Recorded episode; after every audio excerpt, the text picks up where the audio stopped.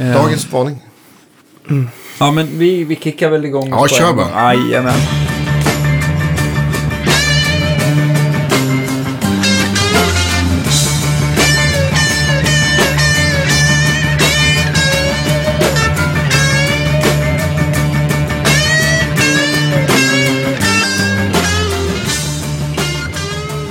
Välkomna till Guitar Geeks podcast med de här. Det känns skönt att vara till, tillsammans igen. Ja, det ja. var ett par veckor sedan. Ja, eller mer. Jag tänkte så här, det var Larvik och sen så var det, och så var det ju F U S-avsnittet, ja, och så var det ju någonting mer som, som um, nej, det kanske inte var. Jag kommer inte ihåg. Jag vet inte, men vi har inte sett, ja, men vi har spelat in, vi har spelat in på, i ganska, haft ganska många i lager sådär. Ja. Så vi inte har sett, ja. Så jag var borta och spelat. Ja. ja. Nu tillbaks. Ja, det är vi. Med eh, den fantastiska Tobbe Lindberg på, som jag eh, huserar med här. Ja, ja. Hej. Fantastisk. Välkommen. Tack. T L L Guitars, detta fantastiska. Ja, ja, kul. Det får jag ändå säga. Jag, jag är inte bara för att jag vill att du ska tycka om mig, utan jag, jag, jag tycker verkligen att de är fantastiska. Ja, jag tycker om det ändå. Ja.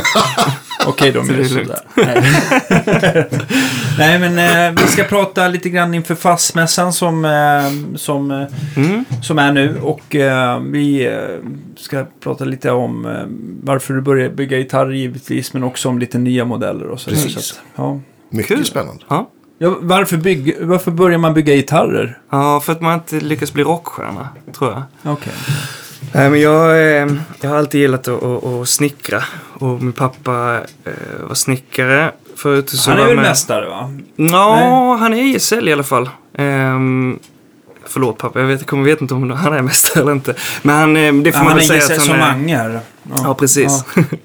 Ja. um, Men han eh, blev ju säljare i Danmark. Han kommer från Danmark och utbildade sig där. Och så när jag var liten så var jag med honom och jobbade mycket och renoverade i gamla kyrkor och fixade så här mycket specialträarbeten och sånt. Och sen så... Eh, mamma sjöng väldigt mycket när jag var liten, mm. och gör fortfarande. Mm. Um, och sådär. Så att det var liksom så här musikintresse och snickeriintresse på något mm. sätt. Och sen så...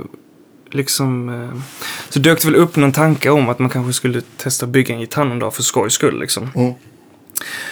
Och sen så swishade förbi en affisch i tunnelbanan, tror jag att det var, där det stod Musikinstrumentakademin, och så liksom tändes det en gnista i huvudet och så lyckades jag eh, forska fram på nätet att det fanns en gitarrbyggarskola. Och så sökte jag och så kom jag in. Mm. Och vilket år var det här när det kom in? Det här var tjugohundratio. tjugohundratio. Mm. Precis. Och det är samma skola som ja, David Sumber till exempel har gått. Mm, eller? Eh, typ samma skola. Typ det, samma. Det, det, han gick väl innan den hamnade ut i Väsby. Där ja, precis. Idag, alltså, förut så var den ju under eh, Karl Malmstens skolans regi. Just det, liksom, och Linköpings universitet. Ja, precis. Ja. Och nu så är det Folkuniversitet som driver den. Precis, men, mm. men, men Sundberg och typ Rasmussen har väl gått Karl Malmsten, mm, jag förstår. Precis, va? Så precis. De är väl lite, och det finns ju and, jag, jag kommer inte på några just nu, men det finns ju flera som har gått Malmsten. Mm, mm. Men den var väl liksom inte lika stor, det var ju lite färre elever, mm. medan här ute på musikbyggarakademin. Ja, eh, musikinstrumentakademin, precis. Sorry. Eh, där är det liksom lite fler elever och ja. Eh, ja. Precis. Ja, inte för att det är lättare och det är många som söker. Nej, och, och. Det, är, det är en tung utbildning liksom. Mm.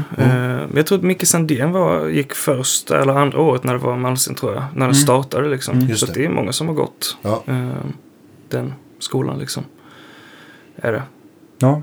Om man söker en sån skola, hur fick man lämna något arbetsprov då, eller fick en, du åka dit och slipa på den här biten? Ja, men typ. Alltså, kunskap och ignorans. Ja, exakt. Nej, men när jag sökte så var den väldigt nystartad i den här regin liksom. Mm.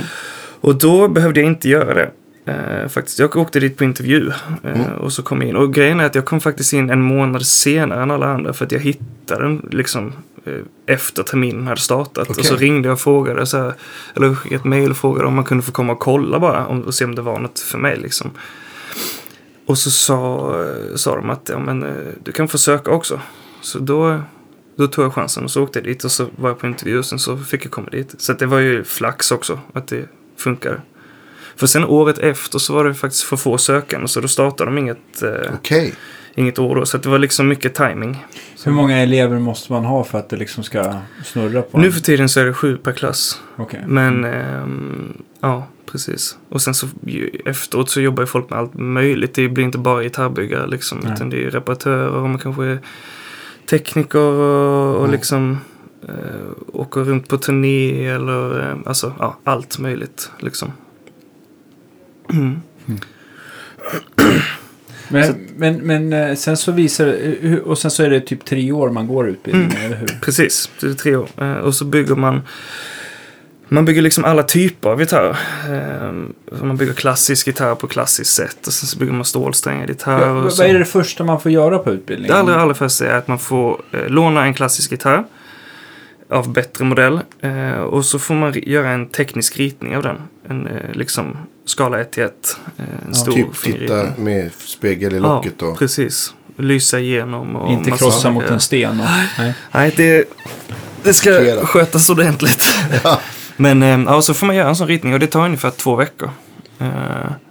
Så det är en ganska så här intensiv start också. Man, blir, man får, får liksom tänka mycket. Men man läser också då väldigt mycket om så här terminologi. Vad heter de olika sakerna inuti mm. gitarren och, och liksom... och den biten.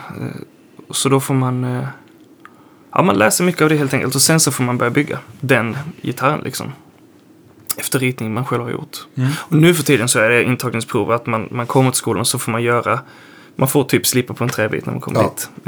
Vi har haft lite olika olika år. Sådär. Vad, vad är nästa steg då? Är det typ att man bara stålsträngat mm, och sen precis. så om man vill så har man lite fritt och får göra sina egna ja, men den, så att det är först en klassisk där på klassisk mm. metod och sen så ja. är det en stålsträngad klassisk metod typ Martin Gibson mm. eh, style eh, och sen så är det en kurs som kallas för modern gitarr och då mm. bygger man eh, eh, då får man välja om man vill bygga en klassisk gitarr eller en stålsträngad gitarr fast det ska liksom finnas moderna element och det kan ju vara allt från cutaway till skruvad hals till ja, fanfret eller liksom den typen av, av grejer. Eh, och sen efter det så eh, är det archtop och sen så är det elgitarr och sen så är det lite reparationskurser, elektronikkurser och så här, och sen så är det praktik och, och sen så är det liksom examen eller E S L-prov och sådär. Mm. Mm. Vad gjorde du praktik någonstans? Jag gjorde praktik hos en byggare som heter Otto D'Ambrosio som då var i eh, Rhode Island mm. som bygger archtop-gitarrer. Och numera så är han ansvarig för custom-shoppen på Eastman. Eh, okay. Och har designat några modeller där och så. Mm. Han är liksom chef för den så han har flyttat ut till Kalifornien. Men bygger fortfarande en del eget också. Mm. Liksom. Så det var ju superlärorikt men jag hade ju liksom Lars Asmussen och Henrik Jansson som lärare i verkstaden. Så det var, bara det var ju liksom mm. guld. Ja. Fick man hur tunga, mycket... Tunga namn. Ja, verkligen. Och sen så åkte jag dit och för att specialisera mig lite på artshop. Liksom. Um, Egentligen var väl ingen av de två speciellt inne på artshop så. Jag ser så Henrik som en mera... Eh, alltså nylonklassisk. Mm, precis. Och Lars mera inne på, på stålsträngande gitarr. Ja, ja. Uh, nej precis så att det så då liksom så åkte jag dit jag, jag sökte mig specifikt till en archtopbyggare liksom för ja. att jag ville lära mig mer om det mm. och det fick jag verkligen göra. Det var superinspirerande liksom. Artstoppen är väl just att, att till skillnad från liksom de nylonsträngade och stålsträngade det är ju att man får karva ut kroppen med, mm. med, med, med jättesmå typ ja. Små hyvlar. hyvlar ja. mm. Som är, har en konvex sula som det kallas. Alltså att den sulan buktar utåt. Just det. Eh, vilket gör att man kan forma eh, den här välvningen som locket har. Ja, det hörs ju på eh, namnet. Arched. Ja, precis. precis. Ja. Och, och traditionellt sett så används ju de gitarrerna mycket i så här jazzorkestrar liksom, mm. och sådär. För att liksom slå igenom alla blåsgrejer så att man skulle höra. Och det är också där man spelar väldigt mycket så här staccato-ackord liksom, mm. eh, traditionellt sett. Så att just för att nå ut liksom, innan det blev så mycket elförstärkt och sådär. Hade välv- välvningen något med projiceringen av ljudet att göra då? Eller? Ja, men man kan få ett, ett starkare ljud liksom. Ja. Och ett mer projicerande, absolut. Och så på de gamla, alltså den, de gitarrerna som byggdes då var ju inte så mycket, vad ska man säga, eh, kanske inte så mycket överton och sustain på det sättet som, som man tänker på en... en, alltså en stålsträngad gitarr, utan det mm. man var ute efter var just pro- projektion och liksom en snabb gitarr som är snärtig liksom. Men nu för tiden så har det liksom utvecklingen också gått vidare inom det, precis som allt annat, så att mm. de som jag bygger kanske har lite mer överton och lite mer liksom glitter på toppen mm. och sådär. Sustain. Ja, precis. Mm. Precis. Så kanske inte lika bra projicerande om man inte vill, liksom, vill ha just en sån gitarr. Just det. Kan man göra det såklart. Är det nästan beslutande när man kör sådana artstopp att man använder gran i locket? Eller? Mm. För att jag tycker att man kan ändå se så här lite seder när det kommer till framförallt stålsträngat och nylonsträngat och sådär. Mm. Men det är inte... Det annars... finns... Alltså jag har sett några stycken som är, som är byggda i seder i ja. Locket. Men de kommer ju liksom från... Alltså de som började bygga de här gitarrerna är ju liksom Italien-ättlingar. Okay. Da Quisto, D'Angelico och sådär. Och det är ju, traditionen där är ju liksom, eh, har man också byggt massa stråkinstrument. Så det är ju lön i bakstycke och sargar. Ja, just det, just det. Och så är det lönnhals och sen så är det granlock. Mm. Och det liksom överförde man på gitarren kan man säga. Eh, så att det är, de, de materialen är absolut mest traditionella liksom. Så har det gjorts en del med, alltså Gibson har gjort en del artstop med, med mahogny i bakstycke och mahogny i sargar och sådär. Mm. Så, och Epiphone som, jag tänker på Dave Rawlings till exempel. Just det. Den här Epiphone eh, som han har spelat på i alla år. Ja, jag kommer inte på uh, vilken modell. Nej, jag kommer inte ihåg vad den heter heller, men ganska liten. Mm. Uh, och sådär. Men sen så i U S A så är det en del som är gjort med Redwood topp och sådär också. Mm. Uh, det blir ju... Uh, kostar ju nog en hel del tror jag, för man måste ha ganska stora ämnen för att, och, och Redwood är ju ganska dyrt redan. Okej. Okay. Mm. Uh, så att... Ja, gran är absolut vanligast. Är det någon speciell typ av gran som man också... För jag tänker så här, fioler är väl mycket så här europeisk mm. gran kan jag tänka mig. Man, men... man skulle kunna säga att i Europa så är europeisk vanligast och i U S A så skulle jag säga att amerikansk är vanligare, men det är kanske fifty fifty. Är, är det exakt samma sort annars eller skiljer de sig åt lite grann? Ja, det är olika gransorter. Ja. Så europeisk gran är en, en slags och sen har ja. ju Sitka gran som är en amerikansk sort mm. eh, som är... Eh, och så finns det väl lite så här Engelman och... Precis, Adirondack och ja, massa olika sorter liksom. Um, och, men Sitka är ju... Sitka och europeisk skulle jag säga är vanligast nu för tiden. Mm. Uh, till exempel Martin använder ju... Nu ska jag inte... Jag är ingen expert här men jag tror att det är Sitka de använder nu för tiden. Mm. Oftast. Um, och den... Man brukar väl generellt säga att den är lite övertonsfattigare men kanske har lite mer punch. Liksom. Okay. Uh, medan europeisk gran har lite mer glitter på toppen liksom. mm. uh, och det uh, jag skulle säga att det gör mer skillnad i en akustisk, alltså en flat top gitarr mm. mm. uh, men det gör absolut stor skillnad i en archtop också. mm. um, men det är olika sorters gran och man, de ser olika ut också när man tittar på dem. Uh, som en Sitka gran är lite mer rosa. Just. Och en europeisk gran som är ny liksom är nästan helt vit. Och okay. Engelman, den är väl nästan den är väl nästan ännu vitare. Ja, liksom, precis. Ja. Att man, inte att ska man säga årsringarna så går ihop med det andra, men den är liksom blekare. Ja, den precis är så himla ljust liksom. Och det där är sen med tiden så märker man inte det på samma sätt för att lack gulnar och träd ja. gulnar också i just sig det. Liksom och sådär. Men men Sitkan är generellt lite mer rosa kan man säga. Mm. I, i färgen. Men berätta om din praktik eh, där i, i, på Long Island då. Var, mm. Hur länge var du där sa du? Jag var där i två månader. Um, Tyckte du att du fick lära dig mycket på två månader? Det ja, men det tycker jag för att man, ja, alltså, det är klart att det hade varit jättebra men längre. Och nu för tiden om man går i skolan så är den eh, rätt mycket längre praktiken. Mm. Uh, men eftersom man hade en sån bra grund att stå på liksom. Alltså mm. hade byggt ganska många gitarrer mm. innan. Uh, och byggt en artstop hade jag gjort. Uh, så att det var ju liksom... Det var inte så att jag åkte dit och lär, för att lära mig bygga gitarrer. Liksom. Mm. Utan det kunde jag, alltså rent konstruktionsmässigt. Mm. Utan åkte ju dit för att lä- försöka lära mig att förfina. Liksom. Precis. Uh, så absolut, det hade ju varit jättenyttigt att vara där längre. Liksom. Men, men jag tycker verkligen att jag fick med mig mycket... Om liksom voicing och, och, och hur man liksom får en, en artstop att låta... låta bra liksom. Mm. Uh, och det är mycket det är många parametrar som ska stämma överens liksom. Mm. uh, och, och sen är det också bara alltså, praktik, om man har gått på en skola och lärt sig av jätte, jätteduktiga människor så är det ändå bra att åka på praktik bara för att få liksom en, ett annat pers- perspektiv på saker. man ser saker från lite annat eh, håll och så här, hittar lite nya metoder liksom, så här, mm. bara, man kan, kan nå fram till ett resultat, men så kommer nästa person och säger så här, men jag gör så här, aha okej okay, liksom, och så lär man sig ett nytt sätt att sliva band på till exempel. Ja, liksom, men så det blir, jag kan tänka mig att det blir lite så ungefär som att spela, om man håller på ett tag så hittar man lite, kanske inte egna, eller både egna lösningar men egna, egna vägar att göra mm. saker. Mm. Som precis. Man gillar bättre själv. Liksom. Ja. Så länge man liksom har ett öga och vet vad man vill ha för resultat mm. så, så kan man ju liksom, vägen dit kan ju vara väldigt spännande liksom. Mm. Det är ju som när jag, när jag bygger gitarr så här, det, det är många som, som frågar liksom, men, men vill du inte behålla den nu när du har byggt den liksom, så här. Men för mig är jag liksom redan inne i nästa gitarr då liksom. Ja, alltså tanken är ju, är ju på nästa grej, och sen så vill jag ju såklart att någon ska spela på den. Mm. Men ja, det är ju det inte de ha... byggda för. Ja, precis. Annars skulle jag bara ha en massa gitarrliggen hemma hos mig. Det skulle ja. inte vara kul alls. Och ganska mycket svårare att betala hyran också. Exakt, exakt. Hyran? Ja, precis. Ja, fan, betala hyran. Ja. Jag är inte med i hyran. Nej, just det. Nej, kan man, kan man undvika det? Ja.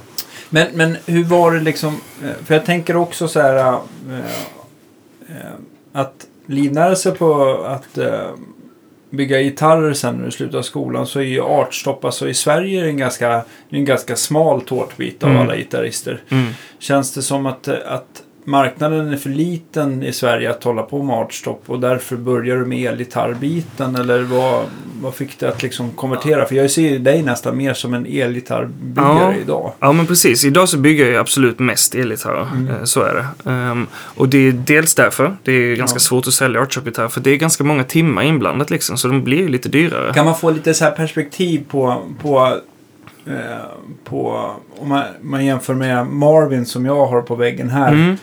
jämfört med artstopp, hur mm. liksom tidsmässigt vad, vad som skiljer liksom. Ja, precis. Nej, men om man pratar liksom effektiv arbetstid ja. alltså, och då snackar vi inte att sitta och beställa grejer och liksom prata med kunder och så, utan bara när man liksom jobbar på själva gitarren mm.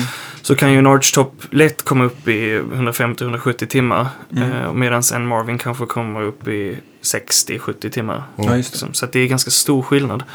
Um, Nästan tre gånger så lång tid. Ja, ja det, kan det, det kan det absolut bli. Um, och, så att det blir ju såklart prisskillnad liksom. Uh, Vilket moment i artstopp? Är det just liksom välvningen av mm. lock och botten som är det som, som tar det tar det lång tid. Ja. Uh, och sen så, så ska det liksom... Alltså, böja sargar, det ska byggas liksom eh, alltså det, man bygger en låda istället för en planka liksom, det tar mycket längre tid och, mm. och sen så ska den liksom, när den sitter ihop så ska det kantlistas, och sen så ska man göra eh, det som kallas för recurve, att man liksom tunnar ut locket längs med kanterna och botten eh, också mm. för att få dem att och liksom vibrera som man vill att de ska vibrera, för att det ska låta bra liksom. För att de ska pumpa luft på, på ett, ett bra sätt. Vill man, varför vill man tunna ut dem just på sidorna och inte i mitten? Man kan tänka exempel. lite som, ett, som, ett, som en högtalare. Mm. Att, att, att om du har en tyngre mitt liksom, så rör den sig upp och ner. Nu sitter jag och visar här, det ja, hjälper inte någon som lyssnar. Men jag tänker att det är bra, det är i alla fall två, två som förstår. Ja, ja, men vet man hur en högtalare funkar så... Ja, ja. ja, ja men, men så... det måste vara en mjuk upphängning i, i sidorna. Mm, liksom, kan man korgen. säga. Ja, precis, och så, så, eh, som ett, ett valv helt enkelt. Om man, man, man bygger den liksom starkare på mitten, och sen så är den tunnare i sidorna så att den kan eh, vibrera eh, och röra sig upp och ner och åt mm. i sidled också. Liksom. Och då... Eh, Och då kan den pumpa luft. Och det är det som gör ljud från en gitarr. Liksom. Ett akustiskt instrument. Det är att den pumpar luft ut ur ljudhålet. Liksom. Mm. Um, så att... Då kan man göra det. Och man kan ju göra den... Och då vill man liksom göra en lagom tjock. Helt enkelt. Alltså att membranen ska vara lagom tjocka för att pumpa ljud så att det låter... så som man vill att det ska låta. Mm. Och, och man kan ju ta bort för mycket material så gitarren låter alldeles pappigt liksom. Och man Just kan det. ta bort eh, för lite material, och då åker den inte liksom driva igång. Alltså strängarna åker inte driva igång. Får man lägga liksom. på noll komma femton set eller något. Ja men precis. Och, och, då, ja, och då blir det kanske inte lika kul att spela för alla. Mm.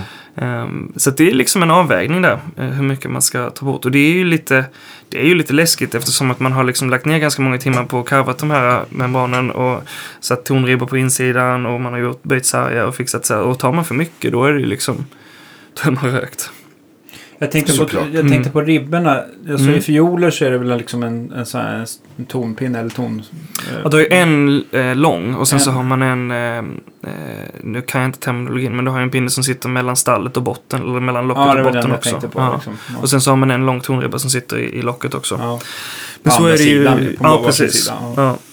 Uh, och så är det inte på uh, hardshop utan det är två längsgående liksom. Två längsgående eller ett X kan man också göra. Just det. Uh, um, och många hävdar ju liksom att ett, att exet, X-beribbningen eh, det ser inte exakt ut som i en alltså man pratar ju om X-bracing i en eh, ja, stålsträngare. Mm. Ja. Men de är väl lite de är väl mer X-formade. Här kan jag tänka mig att de är lite mer ja, tajtat ihop. Ja, lite sätt. Mer ihoptajtat kan det vara, men men framförallt så är det är det bara ett X i en archtop. Det är inte de här finger braces och nej, inte massa sånt utan då är det bara ett X eller så är det två stycken parallella och de är inte helt parallella, de går också lite Eh, lite vinklade liksom oftast.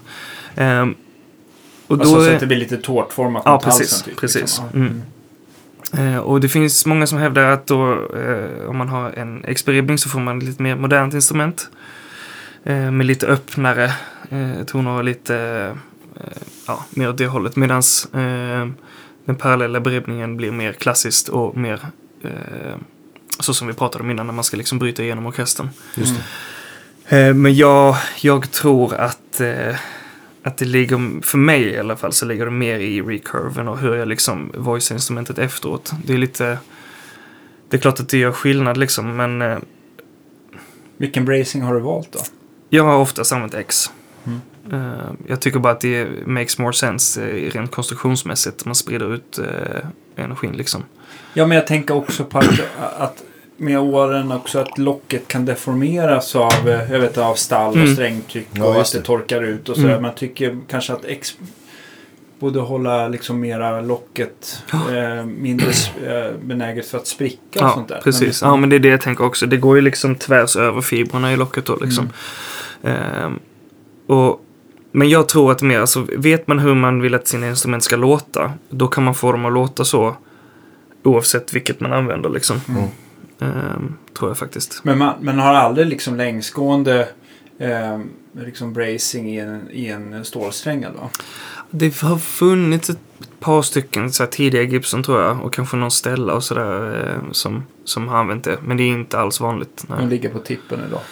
Vissa ja. gör. Ja. Eh, men, men vissa spelas det nog massa eh, schysst ja, men jag tänkte, på, där är väl ett annat problem men, eftersom du har ljudhålet också mm, istället mm. för de här F-hålen. Så att det precis. Kanske blir liksom, får inte plats på samma sätt. Nej, ja, exakt. vi får... Vi får vi, jag, jag tänker inte beställa någon i alla fall. Nej, eh, precis. Eh, men vilken blev den... För Marvin sen blev väl din första mm. första elgitarr. Mm. Ja. Och det var ju eh, så att när jag gick på skolan så, så ingår det då en elgitarrkurs när jag ska bygga en elgitarr. Och, och det var faktiskt så att jag inte alls var sugen på att bygga någon elgitarr. Eh, jag tyckte inte, jag var inte taggad alls. Nej. Och så tänkte jag, men okej, okay, jag måste göra det och då måste jag göra det så att det blir roligt för mig själv. Och då gjorde jag liksom, tog jag fram en design som jag tyckte var kul. Att jag jobbade mer på det eh, mm. liksom. Och så tyckte jag att den blev ganska bra. Och sen så, så liksom några år senare så, så lärde jag känna dig där mm. Och då helt plötsligt så ville du, ville du ha en sån. Ja, jag fick ju låna den prototypen. Ja, precis. Då, ah, okay. Och den är så här klarblå. Alltså ja. Lite mörkare än Daphneblå på något sätt. Eller mm. kanske Daphneblå. Ja, och så. Det hållet liksom. Ja, men inte ljus Sonic, men liksom, mm. ja. Mm. Klarblå. Mm. Ja, ja. Mm. Precis. Lite pastell. Eh, men den tyckte jag jättemycket om. Och jag tyckte att det som jag frös på det är ju att den ändå hade den här alltså vintage-dragen. Du har ju pratat mycket om Art Deco så mm. jag antar att det är rätt mycket mm. av de elementen i. Men det är en single cut-modell. Mm. Jag har ju den på väggen här. Mm. Men det som jag tyckte var så skönt, för jag har ju alltid haft Gibson-gitarrer och jag har alltid liksom inte så här trivts riktigt med den här kortare tjugofyra tre fjärdedels skallängden då. Då. Så att vi jag gillade den för att den hade liksom mer ja, du hade korsat lite det var lite Fender och och mm. i och för sig på den gitarren kommer jag ihåg då hade vi liksom som egenlindade telehalssmickare eller ja just där, det som, det såg lite lipstickaktigt ut ja precis försökte för, för att lära mig liksom så mycket som möjligt om mm. om hur det funkade då mm. så, så testade det också så här, det är inget som jag håller på med idag så. Men, men det var ju kul att förstå hur det fungerar liksom men Nej, men så då blev det ju, och det är jag ju superglad för mig, att du liksom gav mig förtroendet att bygga en ja. gitarr till dig. Och det har ju betytt supermycket för min, min karriär som gitarrbyggare också. Ja, den gitarren, jag, eh, jag kommer ihåg, jag beställde den första svarta Marvin-gitarren mm. och den är så jäkla snygg. Och jag ångrar mm. att jag inte har kvar den. Eh, jag tyckte att när jag höll i den så... så eller spela på den alltid live, så tyckte jag alltid att den var så, så mörk. Alltid, jag var ju mest så här Fender mm. ja, just det. Strata, och så skulle jag växla till den där och så blev den så himla tjock och, och den mycket, försvann liksom. liksom. Ja, men mm. ja, sen så tyckte jag att det tappade lite twang och övertoner och sådär som mm. som det är klart man kan leta P nittio, men hade jag haft den idag då hade jag ju slängt i den här mixsättet som mm. som vi har utvecklat, eller jag har utvecklat med med Lundgren som heter Crossroads mm. som är egentligen en Det, det har ju gjorts, det är inget nytt under solen. Det, det är liksom stratamagneter fast med en P nittio-spole så att du mm. får liksom eh, men problemet brukar bli att med de mickarna som jag har haft förut från Klein och ja, Lindy Frailen och sådär, att det nästan blir för mycket åt Fender. Mm. Det ja, blir liksom inte tillräckligt nära P nittio mm. för man precis. Gillar den här den här lite muskligare. Ja, men alltså det har lite kropp va. Mm, strattan den har ju liksom den har ju mycket diskant och botten och sen så, så är det ju liksom som en liten hängmatta i den här mm. har ju den här fylliga mellanristet precis. Mm. Och det var det som jag tyckte jag träffade väldigt rätt med med, med den här Crossroad-micken, att den verkligen står med ett ben och slår mm. den där micktyp mm. på något sätt. Och det är de du har nu i din andra Marvin, eller hur? Ja, det är de jag hade. Hade jag haft den svarta så hade det nog varit helt... Eh, mm. helt klockren. Nu tittar vi på Dannes andra Marvin här. Ja, precis. Mm. Och den beställde jag ganska snabbt därpå. Mm. För jag kände att jag ville ha... Vi provade ju med något Bigsby på den svarta. Mm. Men så, så valde jag att jag köra vanligt Gibson, alltså Tunomatic mm. istället. För att jag tyckte inte att det... Så som jag spelade och röjde så, mm. så fick jag inte det riktigt att funka. Nej, det tappade stämningen lite och sådär. Ja, precis. Mm. Och det är väl för att jag tycker att Bigsby är väl en... Det är en jävligt styck, det är ett väldigt snyggt hemma då, men... men funktionsmässigt. Det, det, det, nej, men det ska, ha, det ska vara verkligen så här... Det är klart att jag vet att det är folk som håller på med, med, med rullsadlar och... Ja, mm, det blir mycket jox liksom för, ja, för men det, att funka det, bra. Jag tycker det är nästan så här, just när de här Bigsbys egna som är gjorda i aluminium, det är nästan så här från X till X. Ibland blir det bra, ibland så. Mm. Man, mm. Som din prototyp där. Mm. Den blev, funkar ju svinbra. Och det var en sån här licensed Bigsby. Ja, mm. Jag tror att de är mera, de är mera lika varandra mm. än vad de här gjutna är. För okay. de gjutna känns ju som att de liksom... Ja, ja precis.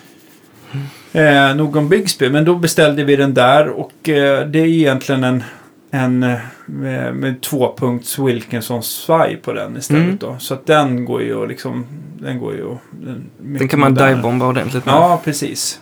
Inte för att jag divebombar så mycket men, men den håller stämningen. Men du kan ju. Ja, jag kan ja. ju. Vi kan väl lägga ut lite bilder på gitarrer. Ja, absolut. Och den där kommer man ju aldrig sälja för uh, den fick vi ju också så här jättesnyggt inlägg i greppen mm. när det står Danny Boy på den så mm. det är precis. Det, det, den, det, jag får inte så många förfrågningar på just den gitarren. Nej, jag förstår det. Ja, den är svår. Ja, men den, den blev skitsnygg i guld där ja. Så att den, den uh, men vi får se. Jag hoppas jag kommer över den svarta igen någon gång när, mm. när, när ekonomin och... Är det Jesper som har den? Vet inte. Nej, jag kommer inte ihåg vem som har den nu. Nä? Det finns Hans ju en... fick tag i... Jaha, okej, för den gick så... väl via Jesper. Nu är det sjukt internt här, förlåt. Ja. Ja. Det blir så här då, då det inte finns... Det finns ju liksom inte tretusen ja, T L L-gitarrer. Om man lite koll på var de sen tar vägen. Var de finns Jesper ja. Hade den och sen så hade Halmsten. Och jag tror att det är hans kompis som har ja, den. Ja, jag tror att det är hans kompis. Ja. Ja. Ska ta reda på var han bor någonstans. Ja. Nej då. Men den blev, den blev väldigt kul. Den är ju, mm. det är ju som en liten korsning mellan, mellan eh, Les Paul, eh, Special, Dan Electro och... Mm. Och lite Gretsch-element kanske men, mm. men framförallt är det rätt mycket Fender-drag i den också så att mm. liksom ja, den, den känns har... inte helt ja. Den känns inte helt du vet som när man tar en ny gitarrmodell så kan det kännas bara märkligt. Nej, men det tycker jag från, från mm. första gången din, din svarta var ju den första ja. T L L jag, jag med både såg och kände på och det som slog mig direkt var att du hade lyckats med och göra en design som är egen fast ändå känns klassisk mm. ja. Ja, vad kul. Och, och, och det tycker jag kan vara nästan problemet med mycket nya gitarrer att man, man kanske inte antingen så ser de för mycket ut, antingen ser de ut som en tela liksom, mm.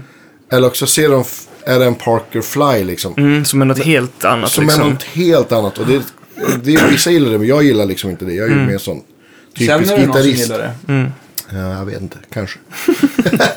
Nej, men jag tror att gitarrister rent generellt är väl vid ganska så här skeptiska vad det gäller mm. liksom nya designer och mm. ja, framförallt här i Sverige skulle jag säga. Ja, det tror jag också. Det är verkligen, vi är inte ja. speciellt mottagliga från, Nej. för, för nyheter. Nej. Nej, precis. Nej, men, Nej, men jag ville verkligen åt det där liksom. Jag, alltså för, för jag tycker det är superspännande med design och, mm. och liksom um, och, och uttryck i olika grejer liksom. Och, och då, för jag vill också att det ska det, jag tycker om när det sticker ut utan att det blir konstigt liksom. Mm. Att man ser så här, ja men det där är en sån, men, men det är inte märkligt. För det, och jag är liksom konstiga grejer eller så här, det tycker jag, det är inte så svårt. Det är liksom att, att, att, att dra en, en tokig linje hit och se om man sådär såg ut och ser lite märkligt ut liksom. Men att, att försöka verkligen jobba in ett koncept liksom som, som, eh, som håller hela vägen. Att man inte tycker så här, hajar till bara för att det ser märkligt ut. Utan att så här, det,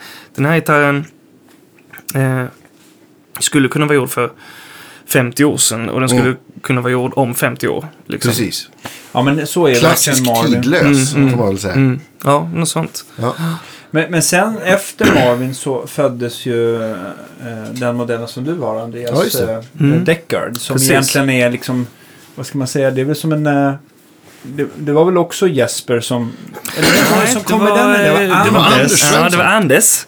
Anders um, utan... Hej Anders. Ja, hej Anders. Hej Anders. Anders. Ja, Anders som ska vara med och, och hjälpa till på, på mm. F U S. Absolut. Uh, det kan ni få se han live in person. Exakt. Och den första Deckarden som Aj, byggdes. Den kommer med. Um, med tre handbackers, va? Jajamän, mm. mm. precis. Och... Um, Nej, men för att Anders är ju ganska stor, han är lång och ståtlig mm. och tyckte att Marvin såg lite liten ut på honom. Men han ville, han ville gärna ha en T L L här. Mm. Så då började vi snacka liksom och höll på länge och ringde fram och tillbaka, skickade bilder och, och liksom och jag, han skickade inspirationsbilder och jag ritade och höll på liksom och, och till slut så, och så ville han också ha en med. Och jag vill också göra en ny modell med valvetopp mm. eftersom jag tycker det är kul i archtop här liksom. Ett F-hål, lite semi-hollow. Mm. Just det, det är um, ett F-hål på den. Mm, på. Mm. Precis. Mm. Ja, och till slut så, efter mycket om och men, så kom vi fram till, till Deckard-formen, mm. helt enkelt. Men den är inte helt olik en Marvin heller. Den Nej, är, den är samma. Den är single-coil, äh, single-cut äh, mm. också. Och de går ju lite samma formspråk, mm. även om den är större. Och, och, äh, precis. Ja. Så, så känns de ju ändå besläktade med varandra. Mm. Du har ju behållit linjen för T L L, tycker mm. jag, på ett mm. fint sätt. Ja, men det är kul att se det också. Och du fick ju också en, en T L L här. Som var, ja, men precis. Ja.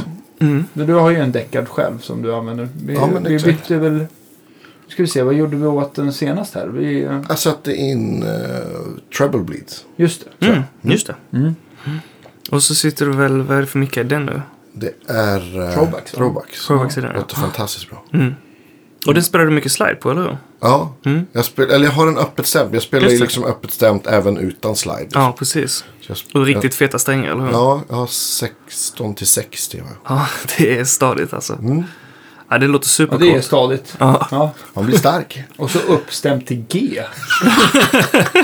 Ja. Men det är skönt att veta ja, att... Du den... kör väl lite så här halvvarigt, alltså nedstämt till D? Och Nej, C till C, och med. C till och med, ja. Jag tänkte jag att det är skönt säga... att veta att den håller för sådana strängar, men den ja. är så nedstämt så... Nej, men jag skulle ändå... vilja säga att det är väl kanske som motsvarande att ha ett tolv-set mm. kanske i normal ställning. Mm. Mm. Precis.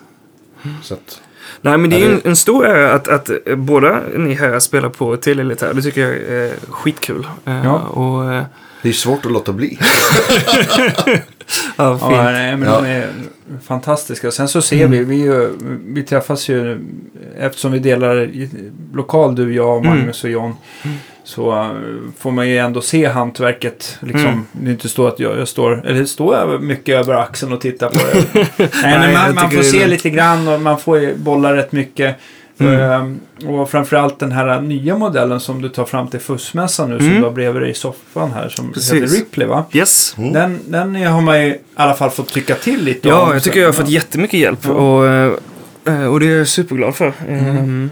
Och det är ju också egentligen en, en planka, mm. precis som, som, som, vad ska jag säga, som Marvin-modellen här. Mm. Men Marvin är ju mera i trämässigt, så har ju du byggt dem mera så här mahogny mm. av olika sorter mm. i både hals och kropp. Och så att de har ju klingat liksom inte typiskt fändrigt. Nej, precis. Tycker jag, så här, rent när man slår an dem. Nej. Eh, medan den här är väl mera i, alltså i alla fall trämässigt så mm. är det väl mer fänderlikt liksom. Ja, det får man väl säga.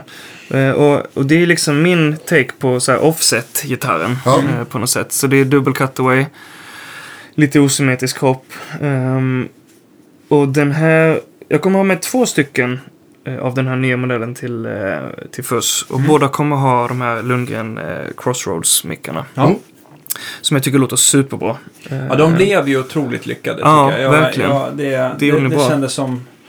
Ja, folk som jag lött i dem till har ju mm. varit eh, mycket, mycket nöjda. De mm. går ju köpa antingen direkt av Lundgren eller någon annan återförsäljare. Men annars mm. har jag alltid dem i lager i alla fall. Någon är sugen på att prova. Mm. Som just inte gillar det här med... Alltså, ska man säga, som, som då tycker att P nittio blir lite för mörk. Liksom. Mm, lite nasal liksom. Ja, sådär. Precis. Då öppnar det de här ju... upp sig lite mer liksom, tycker jag. Jag tycker P nittio, den kommer ju verkligen till sin rätt. När man får liksom dista på stärken lite, att det kommer un- övertoner därifrån. Medan den här mm. har ju liksom, den låter ju trevligare på klingare sound. Mm. Jag tycker den låter bra på distade sound också, det är inte det. Men det blir ju...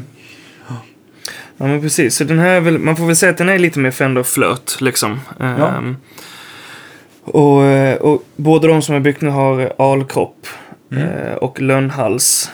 Uh, och den ena har lönnbräda och den andra har ebenholtsbräda. Ja. Uh, så det ska bli super, super spännande att, att visa upp dem. Och det kommer nog vara någon liten mässdeal om man är sugen. Ja. Um, ja, men det ligger ju, ja, du har ju sett nu Danne, det ligger ju mycket... Många timmars jobb och tankar bakom en ny modell liksom. Ja, precis. Och den här har tagit, det är lite extra tid för det är liksom, jag försökte gå lite utanför min comfort zone liksom och ja. Göra ett eh, nytt huvud med six in line och lite så. Ja, det blev också väldigt snyggt faktiskt, ja. Um, så att, ja, det är spännande. Sen har jag också provat en ny lack. Uh, så det är liksom mycket nya grejer. Uh, så det här är en, en uh, vattenbaserad, lite mer miljövänlig lack. Mm. Så, som man inte får ångest av. Nej, precis. Ja, men det är väl bra. Ja. Ja, ångest av att man får i, i princip, om man inte har superventilation så får mm. man nästan ångest av cellulosa. Ja, men jag har använt mycket cellulosa och det där är ju olika för alla liksom. Men eh, den är ju lösningsmedelsbaserad ja. Och det är ju en väldigt fin och väldigt bra lack liksom. Men eh, Men jag kunde liksom känna efter en dag när man har sprayat mycket, även om man har mask och skyddsutrustning liksom, så, så känner man på kvällen att det är någonting som inte riktigt stämmer. Ja. Mm. Och då tänkte jag så här att shit, ska jag hålla på med det här hela livet? Då kan jag inte liksom göra så här. Nej. Och sen så är det också en miljömässig aspekt liksom. Mm. Men sen så måste man ju också, det är ju superviktigt att man måste ju hitta ett alternativ i så fall som är likvärdigt i kvalitet liksom. Mm. Det får, man får inte liksom tumma på, på det. Uh, Och det tycker jag att jag har gjort med det här. Jag tycker att den blir väldigt snygg. Um, och problemet med många vattenbaserade lackar är att, att de liksom blir lite blåa eller lite mjölkiga i tonen, liksom, i färgen. Men den här är liksom superklar. Uh, och, och den går att polera upp fint och den håller bra. Det är liksom ett superbra alternativ, tycker jag. Men, men är inte problemet också med, med alltså plastlack, eller nu ska jag inte säga att det är plastlack, mm. men vattenbaserad lack, att det har fått lite dåligt... att rykte och att det måste vara cellulosa, det är mm. bara för att ofta så brukar de vara väldigt tjocka. Ja, till exempel precis. Liksom man tittar på nya Epiphone eller Fender mm. Mexico eller mm. någonting sånt där. Att det kan den här liksom... är väl i princip lika tunn som du får en cellulosa. Ja, ja, det skulle jag säga.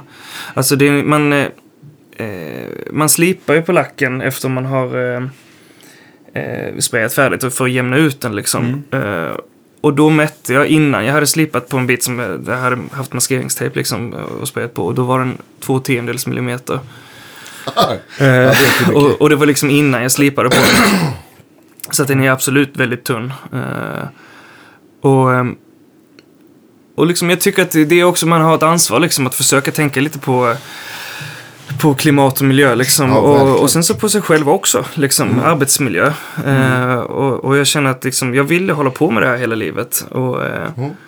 och det, det, alltså, det är mycket skadliga grejer, det finns mycket gifter runt omkring liksom, man mm. håller på med det här så att och, försöka liksom sortera bort det så mycket som möjligt. Det känns som en bra grej. Liksom. Ja, men sen så är det ju allting eftersom vi inte har liksom byggt det typen av lackbås här där som krävs med att det ska ja, vara utsug ut eh, över fasaden allt, ja. I, ja, upp på taket och sånt där mm. för att göra det mm. ordentligt för cellulosa. Den här går ju att använda här mm. in-house och du kan mm. få göra allting här utan att behöva liksom ta ja, den. Precis. Det och det är ju eh, också en superviktig grej liksom. Sen så har jag också börjat experimentera en del med olika eh, oljevax och så här som man kan ha på halsar om man vill ha en matt hals till ah. exempel och så här, som mm. är superbra också liksom och skyddar väldigt bra. Så.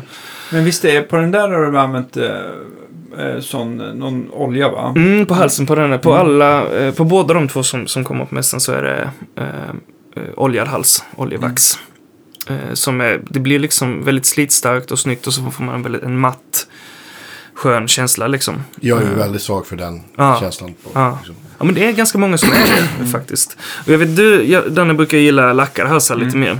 Ja. Jag så det är olika liksom. Halsar, ja. Däremot så jag tycker också det kan ju vara väldigt så skillnad bara för cellulosalackat kan det ju vara mm. så här jätteklibbig.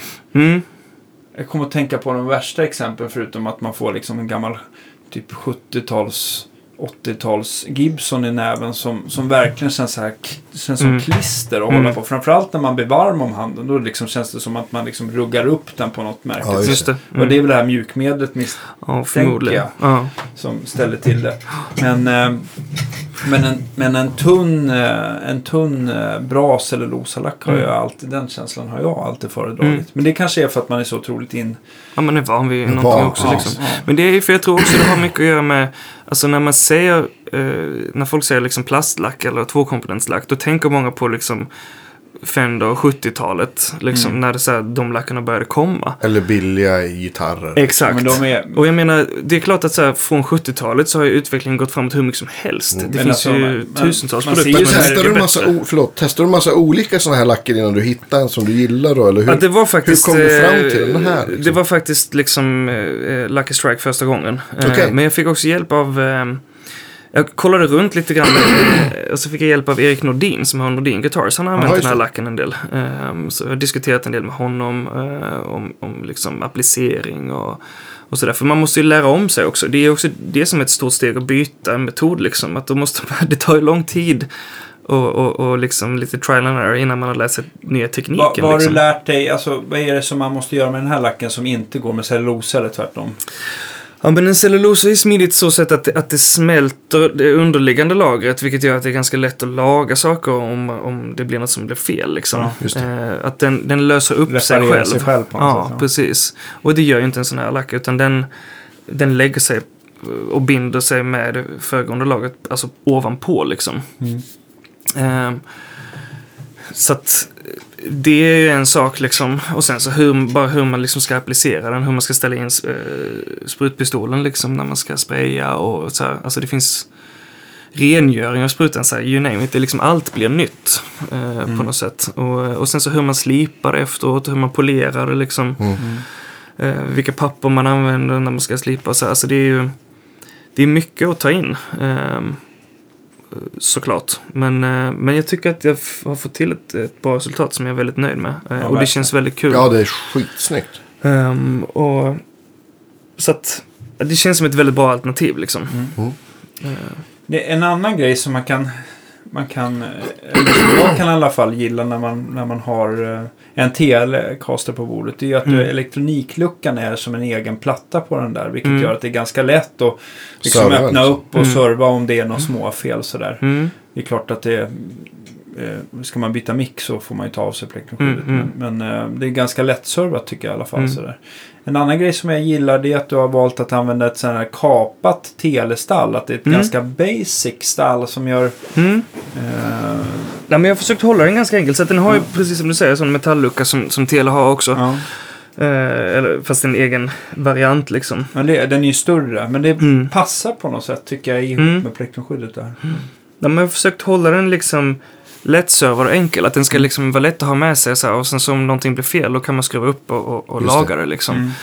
Mm. Eh, och, och lätt att byta strängar och liksom så här. Det är inget, eh, inget jox så liksom. Mm. Eh, Och det känns som... Ja, du valde också att ha toppload Alltså att strängarna inte går mm. genom kroppen på den här. Ja, var, var det någon speciell anledning? Eller var... ja, det är för att du och Gunnar säger att det är bäst.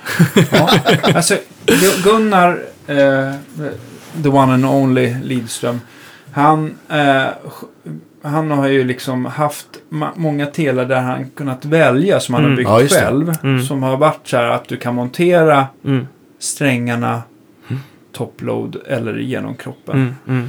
Uh, och jag har även provat det på basar, men mm. och sen så har han sp- spelat in uh, ljudklipp och skickat till mig så att vi mm. har liksom kunnat nörda så här, bara tycker och tycker och tycker. Mm. Det som är trevligt med toploader är att det blir lite fylligare ljud. Mm. Det låter ju så här som att det, in- det borde bli tvärtom, att mm. strängarna går genom kroppen, men mm. det blir faktiskt ett smalare ljud med det. Mm. Så det är klart. Um... Sen så tycker jag faktiskt helt ärligt också att det, det liksom makes more sense att ha det på det här sättet, för att när du drar strängarna genom kroppen då får du som enorm brytvinkel på dem liksom. Just det. Mm. Alltså det är nästan så att man knäcker strängen när den kommer igenom kroppen. Och nu säger jag inte att det inte funkar, för uppenbarligen så finns det ju liksom tusentals gitarrer med strängen genom kroppen liksom. Men för mig så, mm. så kändes det här faktiskt mer logiskt. Ja. Man får en lite mjukare brytvinkel liksom, och, och, och jag tycker att det, det känns bättre. Man är lite snällare mot strängen och jag tror att den får liksom, kan öppna upp sig lite mer.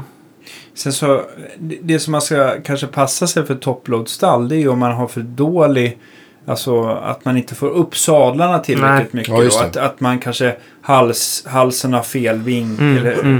vinkel, eller att den är för djup i mm. halsfickan eller någonting, att då blir det ju liksom som att det blir för lite strängtryck över, över sadeln, och då glider de runt för ja. mycket då. Ja, man får ju försöka hitta det gyllene, gyllene medelläget liksom. Ja, men nu verkar det ju funka bra, för mm. nu har du kunnat skruva upp sadlarna så pass högt så att ja, du inte precis. får skruvarna sticka fram så att du river på dem med, med högerhanden. Ja, men exakt. Så att, ja. Så det känns... Um... Ja, det känns superkul och det ska bli jätteroligt att och, och liksom höra folk testa gitarren och mm. höra vad de tycker liksom. Det är, um, ja, men det är mycket jobb bakom, och det, och det är kul att den liksom är klar, och det är kul att jag hann. Liksom. Ja, men sen så tycker jag just att du har ju, till skillnad från Fender, så har du ju moderniserat den lite grann. Mm. Just när det gäller halsen framförallt. Mm. Halsinfästningen, så har du ju valt att inte använda den här traditionella träskruven, utan Nej. du har ju en Du har ju en metallskruv med en, med en bussning i ja, halsen. Ja, det sitter insatser i halsen. Okay. Och så har jag faktiskt på alla mina eh, gitarrer med skruvad hals. Eh, så att jag skruvar in eh, något som heter en rampamuff i halsen. Och det är som en liten insats som man skruvar in i trät. Och sen så inuti den så har de metallgänger liksom. Ja. Eh, då sliter man inte på trätväg om man behöver plocka av halsen liksom. Utan det är ju skitsvårt. Kan, kan, ja, och sen så bra. väljer du att inte ha en sån här en bricka bakom som det är på Nej. en Fender. Så drar man den här, drar, det har man ju sett hundra gånger, att folk drar dem där alldeles för hårt. Man behöver mm. inte dra dem så hårt. Men, men eh, folk drar för att de tror att det ska bli bättre sustain ja, eller någonting. Mm, mm. Eh, och det får ju inte sitta löst heller. Det är Nej, inte så, så jag klart. menar. Men det, det ska ju liksom inte... Ja, det behövs mm. inte så mycket som folk tror i alla fall. Mm, mm. Eh, men då, då böjer sig den där... Eh, plattan där, plattan där mm. och går in i lacken och mm. eh, ja, blir väldigt svårt att få mm. osynligt om man skulle vilja sen. Mm, precis. Det här, nu har du ju valt att ha liksom som en, vad ska man säga, som en... Men det är som, som bussningar liksom, bussningar. Eh, på något sätt som, eh, som är nedsänkta i, i, i trät liksom, som gör att, som, som en bricka liksom. Där och då kan du väl köra, li- då behöver det inte vara lika känsligt för hur mycket precis. tryck man lägger. Och sen på den här, eh, på Ripley nya modellen här, så är det ju... Eh, tre skruvar mm. i halsen, vilket gör att man kan, kan få vända lite, på det, jo, som ni fick man kan få lite bättre access hela vägen upp liksom. Just, just så man kommer upp med handen hela, och den ligger väldigt bekvämt när man kommer upp och ska spela liksom väldigt högt upp så. Ja. Ja. Och, du, och sen så är det väl just det här med tre, tre bultshalsar från Fender, det har ju aldrig varit bra. Mm, Då ska mm, man precis. komma ihåg att de var ju oftast, de här sjuttiotalsgitarrerna, så mm. kunde man ju nästan få in en femkrona mellan mm. hals och mm. kropp, va, på sidan. Ja. Och det gör ju, självklart så tappar du gitarren eller den faller i golvet eller någonting, mm. så tappar du stämningen och mm. strängcentrering och allting. Mm. Men ser man till, som i det här fallet, att, att halsfickan och att halsen, liksom. att det, det är liksom... Det, det, ska inte gå och röra på sig direkt då. Då mm. funkar det ju alldeles att då utmärkt. Blir det en annan grej liksom. Jag menar Tom Anderson, som jag tycker gör kanske några av de här bästa superstatterna. Mm, just det. De tycker också... jag Sör och det finns många andra som är mm. Taylor och sånt där som mm. är bra också. Mm. Men, men Tom Anderson använder väl två skruvar? Ja, just det. Mm. Jaha, precis. Det visste jag inte. Ja. Sen så har de väl i sin låsmycken eller så här, ja, de att de är ju, formade så att de inte ja. kan vrida sig. Men ändå, ja, alltså, det funkar ju bara som helst. Liksom. Mm. Så att uh, man ska inte, man ska inte liksom få massa förutfattade meningar. Ja, just det, men det är jättebra. Mm. Ja, men det är ju sådär ofta liksom att, att om man gör, ser en grej så, så, så behöver inte det betyda att det är samma sak på, på nästa grej. Jag menar, nej. Det är ju som musik, det, det är klart att så här, vissa instrument passar i vissa låtar men inte i andra liksom. Det är ju, mm, precis. Mm. Det är ju alltid olika liksom. Ja. Oh. Vad heter det? Jag tänkte på en annan sak. Du har också valt till... Eh, säkert mångas glädje. Eller, alltså, det är ju väldigt fiffigt att du kan få det här, den här, eh, det här lätta med att justera dragstången. Du har ju, mm. du har ju fräst ut lite efter sista bandet ja. en, eh, som en liten eh, ett litet hål där så du kommer åt ett litet hjul som jag vet ett inte om man börjar se det på Music Man eller vilka gitarrer ah, som började. Jag ska inte säga. Ja, Music Man har ju med. För mm. det är någon som hade det också innan tror jag. Det är sådana som kallas spoke wheel, som, Sp- tror jag. Ja, man, man kan nästan bara sätta i en, mej, en, en, en tunn mejsel, mejsel mm. eller, eller en eller insektsnyckel som, och, och skruva på den då. Mm. Och du använder väl alltid dubbelverkande? Mm, det gör jag. Dubbelverkande dragstång. Ja. Eh, och jag menar att det liksom är lätt eh, åtkomst till dragstången. Liksom. För det är ju särskilt, eh, det vet ju ni om man turnerar. Liksom. Det mm. behövs alltid justeras lite absolut. Grann om man kommer till ett nytt land eller liksom någon ja. Annan ställe. Så här. Och givetvis nya instrument är ju ja. Också, det tar ett tag innan och sätter sig. Ja helt, visst, så. Precis. Och, och, så att jag tycker att det måste vara liksom, alltså det, det måste vara snyggt. Men funktionen är liksom också mm. viktigast på något sätt. Och det är skönt att slippa ta av halsen som ja. Det är på en gammal... Många gamla stratter att det liksom mm. inte riktigt går att komma åt. Nej. Riktigt men där bra. Är det ju liksom lite så här irriterande. För där ser man ju ofta den där skruven. Ja. Som att den retas med den. Så kommer man inte åt med nyckeln ändå liksom. Så man måste skruva av i, i vissa halsen. Fall går det ju bra. Men ja, det är, men, ja, det är mm. ju med risk att man liksom gör märken i plektrumskydd. Mm. Precis, ja. Det har man ju sett också. Mm. Ja, och sådär. Och det är många som filar upp där för att komma åt bättre. Mm. Um, och det är inte så där att man står och justerar den där varje dag. Men, men, men som sagt, det är ju i ditt fall, Andreas, som mm. kom, man, är, man far och flyger åt alla mm. håll och det är ju extremt skönt. Och framförallt ja. Tänker jag att man har, eller jag misstänker att du valde att ha det här spoke wheel eh, efter sista band istället för att ha en, en liksom... Att komma åt det uppe vid huvudet gör väl att du får väl mer trä uppe i huvudet och att den blir kanske lite mer motståndskraftig mot, ja, mot slag och ja. Sparkar. Ja, precis. Kampsportsgitarr. Ja, exakt. Nej, men man kan väl säga som så här, på mina andra modeller där jag har tre plus tre huvuden som kallas mm. att det sitter liksom tre stämskruvar på varje mm. sida om ja. Som är symmetriska. Där har jag dragstången uppe vid huvudet. Ja. Men där har jag också huvudet designat så att jag har något som kallas för en volut på baksidan som gör att det är lite extra trä. Och så har jag ett extra huvud för ner på baksidan. Just det. Man kallar är... det för puckel på, på Gibson. Ja, just det. Ja. Ah, okej, okay. Just det. Uh, och då, har du då... puckel bakom huvudet? Ja, det är lite extra trä liksom. Ja, ja. Och, och, och så laminerar man liksom med ett för ner till. Och så blir det, då blir det superstarkt liksom. Mm. Eh, men eftersom det här, eh, den här nya modellen har ett six-in-line huvud. Eh, och är byggt mer som en, en Fender. Eh, så... så vill jag inte ha dragstången där uppe för att, jag, för att då tar man bort lite mycket trä tycker jag. Just och då det. Blir det lite för svagt. Nej. Så då vill jag lägga den här ner istället liksom. Så att det är ju, man måste ju tänka på konstruktion också liksom. Mm. Eh, alltså att saker ska hålla. Eh, för det är ju, jag tror ju att om, om Gibson hade släppt eh, sina gitarrer idag, alltså de nya, alltså om, om liksom en Les Paul hade uppfunnits idag. Mm.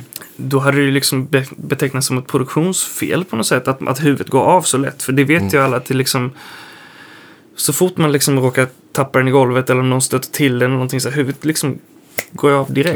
Ja, ja, eh, och, och det tror inte man har accepterat idag, men det som är intressant med liksom gitarrcommunity är att man accepterar heller inte riktigt att man gör någonting åt det. Så här, det är ju ja. Och så, så är det ju, det är klassiskt liksom. Eh, jag blev så här, jag blev så här eh, förvånad för att du vet ju när man, när man många gamla eller som man bandade Gibson-gitarrer förut, det var ju att man liksom man bandade greppbrädorna, limmade på det på halsen och sen så på med kantlisten i efterhand mm. och sen så sicklar man ju ner kantlisten så att man fick den här lilla plast mm. vad ska man säga? Ja, men lite över eller vad man på bandkanten där. Mm.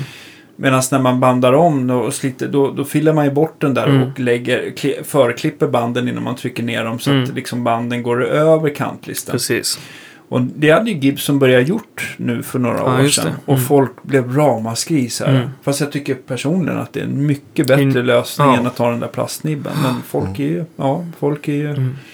Och jag ska, alltså, det ska sägas också, all respekt för Gibson liksom. Det är ju, alltså, så här, alltså, utan dem hade ju... Utan dem och Fender liksom så hade ju inte gitarren nej, sett nej, ut som nej, den gör. Ja, men det är liksom sådana här saker som...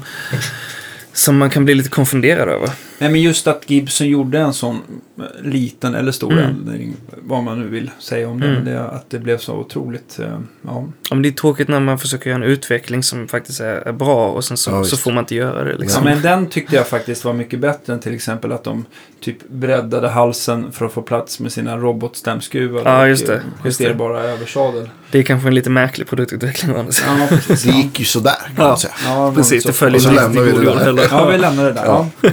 Nej, men jag vet inte, folk, folk har varit ja, ja. jättenöjda med de halsarna som är liksom mer van, alltså vill ha bredd och så här. Mm, jo, jo.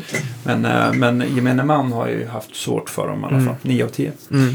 Men det, det vi var inne på förut också som jag pratade om, det känns ju också som att om man backar femton år så var ju folk här i Sverige otroligt mycket mer, det skulle verkligen vara Fender, Gibson och och mm. ser gammalt ut. Men det har ju, håller ju på att försvinna här också, vilket mm. är skitkul. Man ser ju det är faktiskt jättespännande. Jättemycket människor och jag Från... själv också som spelar på med nya instrument mm. som inte ser ut som... Nej, precis. Så att, och det gäller ju att, att några ska liksom våga ta steget och sådär. Ja. Ehm, och det är ju superviktigt liksom. Ehm, och, och jag tror att alltså, idag så finns det också supermånga jätteduktiga gitarrbyggare. Mm. Eh, och, och liksom hela den marknaden har ju också ökat väldigt mycket. Så det är ju kanonbra att, att folk också börjar våga spela på sådana gitarrer liksom. Mm. Ja, men som Ulf berättade i, ja, men i veckans avsnitt mm. att det kommer ju en massa gitarrbyggare på F U S. Ja. Mer, mer än någonsin och det ja, är ju precis. jättekul. Alltså. Ja, det är grymt och kul. Europeiska byggare som, mm. vi pratade också om den här, ja, men vad heter den? Holy Grail mm. ja, Guitar Show. Det kommer en massa... Men utländska byggare också, så det är mm. jättekul. Mm. Och jag tror att, alltså, det kände jag lite när jag var i, i U S A praktik där, att, att det finns, att där ser man det mer som att så här är de handbyggda gitarrerna och sen så har vi ju också vintage-gitarrerna som också är jättebra, liksom, mm. som Fender, Gibson, Martin. Men de behöver inte vara någon motsättning, liksom. Nej, men precis, det är, det är som, olika grejer. Liksom. Ja, precis. Mm. Och, och båda är, är trevliga och bra, liksom. Ja. Och det, det tror jag att det börjar hända mer och mer här också ja. i Sverige. Och Europa överhuvudtaget liksom. Ja, jag tycker Sverige nog har varit det mest konservativa landen, landet och jag har. Mm. Ja, tycker mm. så. Men det har vi pratat uh, jättemycket. Kan man inte jämföra lite grann med bilar så här? Man, man kanske inte vill köra sin Dodge Charger till Köpenhamn. Då är det roligare mm. att sätta sig sin Kia eller, sin, ja, som man kör, eller Volvo eller ja. från, som är två år gammal. Så är det en helt annan komfort och... Ja. Men, men det är ju läskigt att sticka ut såklart ja. liksom.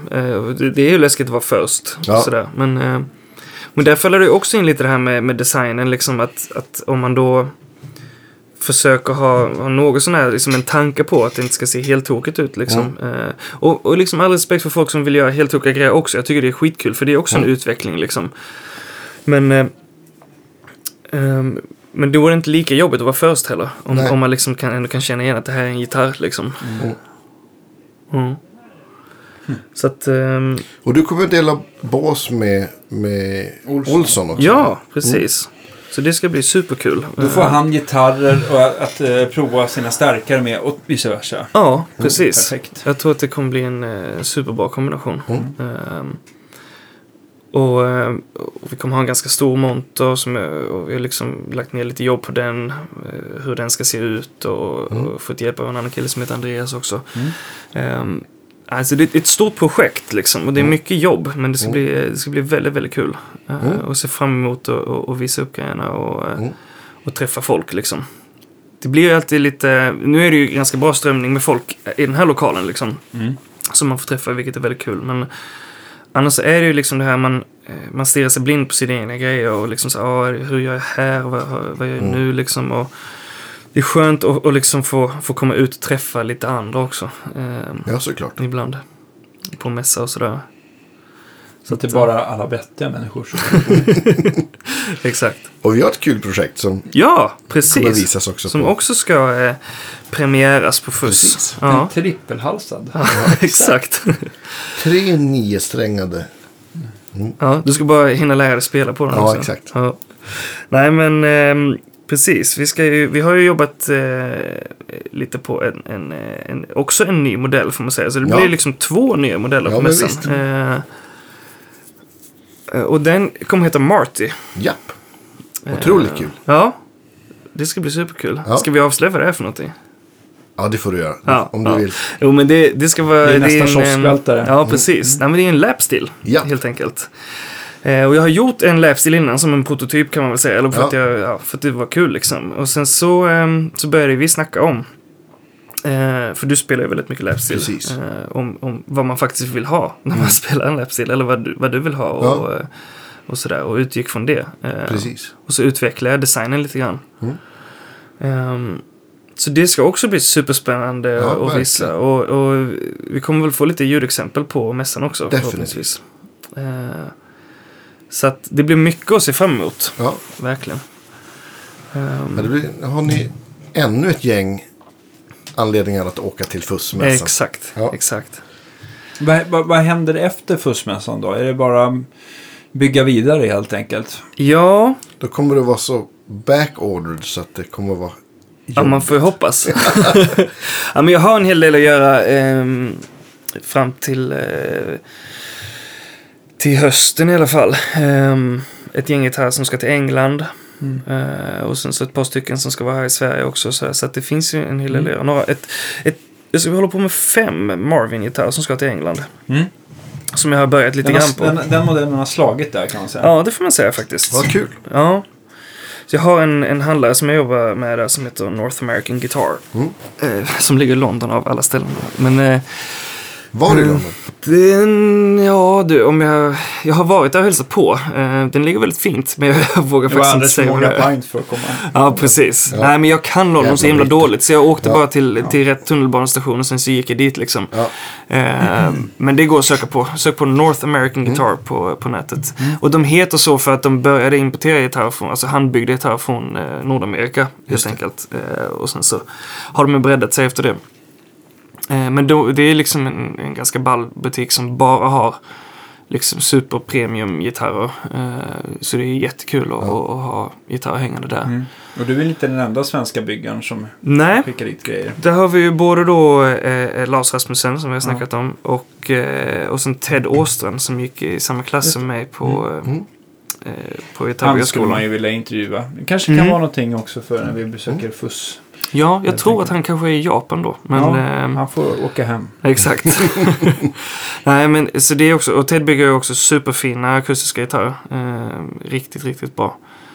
Eh, så att, ja, så det är vi tre som är svenskar som är, mm. är där. Så det känns ju också som ett, ett kul kvitto liksom. Mm. Eh, att få vara med där. Men är det enda stället man kan köpa dina gitarrer i butik? Mm, nej, det finns faktiskt i, i, på två ställen i U S A också. Okay. På, eh, C R Guitars har en Marvin hängande hos sig. Ja. Eh, och sen så Destroy All Guitars också. Uh, Deckard.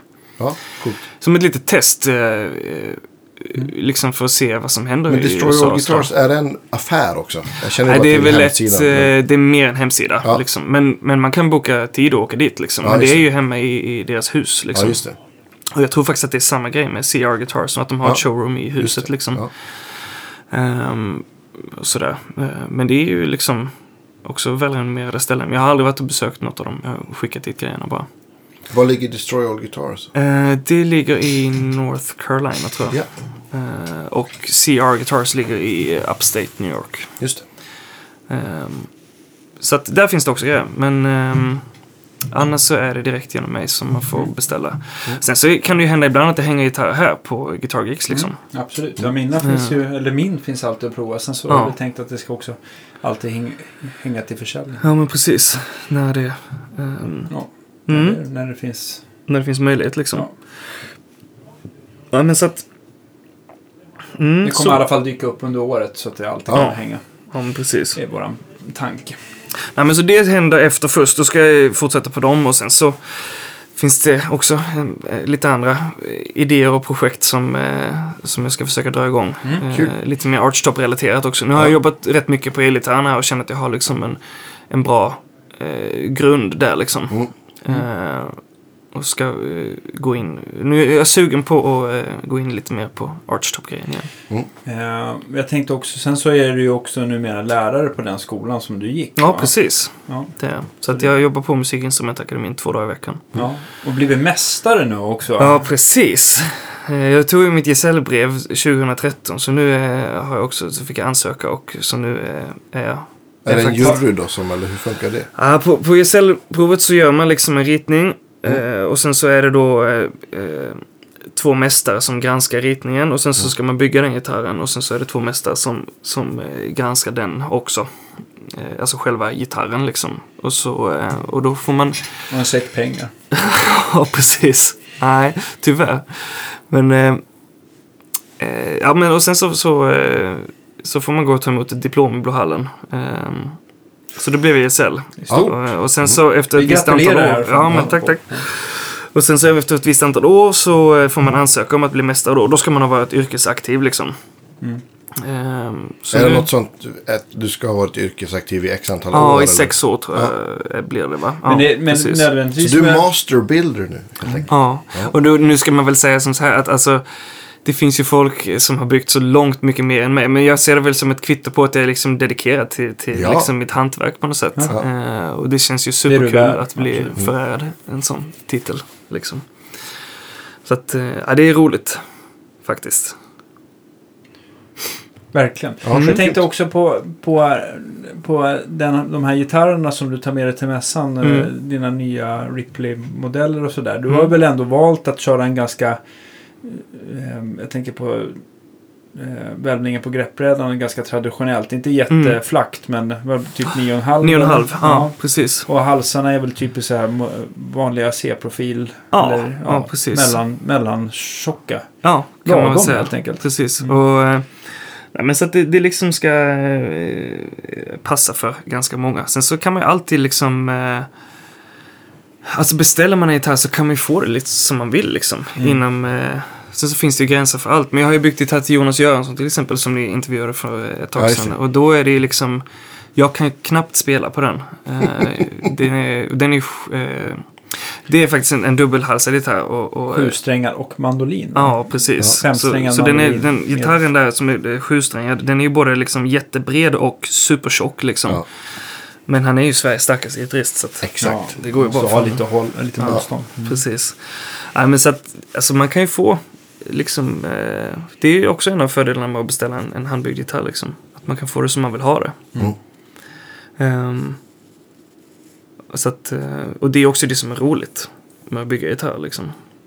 Och få utvecklas och, och hitta på nya idéer och, och liksom ja, kunna visst. kunna möta en liksom kunds önskemål. Ja. Och sådär. Ja. ja, det ska bli väldigt roligt att eh, titta över axeln och följa detta. Mm, mm. Eh, och lycka till på F U S-mässan. Och vi mm. ses ju också där, alla kära lyssnare som tänkte ta sig dit. För, ja, vi, vi springer tänk... omkring där och... Ja, testar och eh, intervjuar ja. och... Eh, ja. ja. Så ryck tag i oss och prata lite. Det ja, säg hej för tusan. Ja.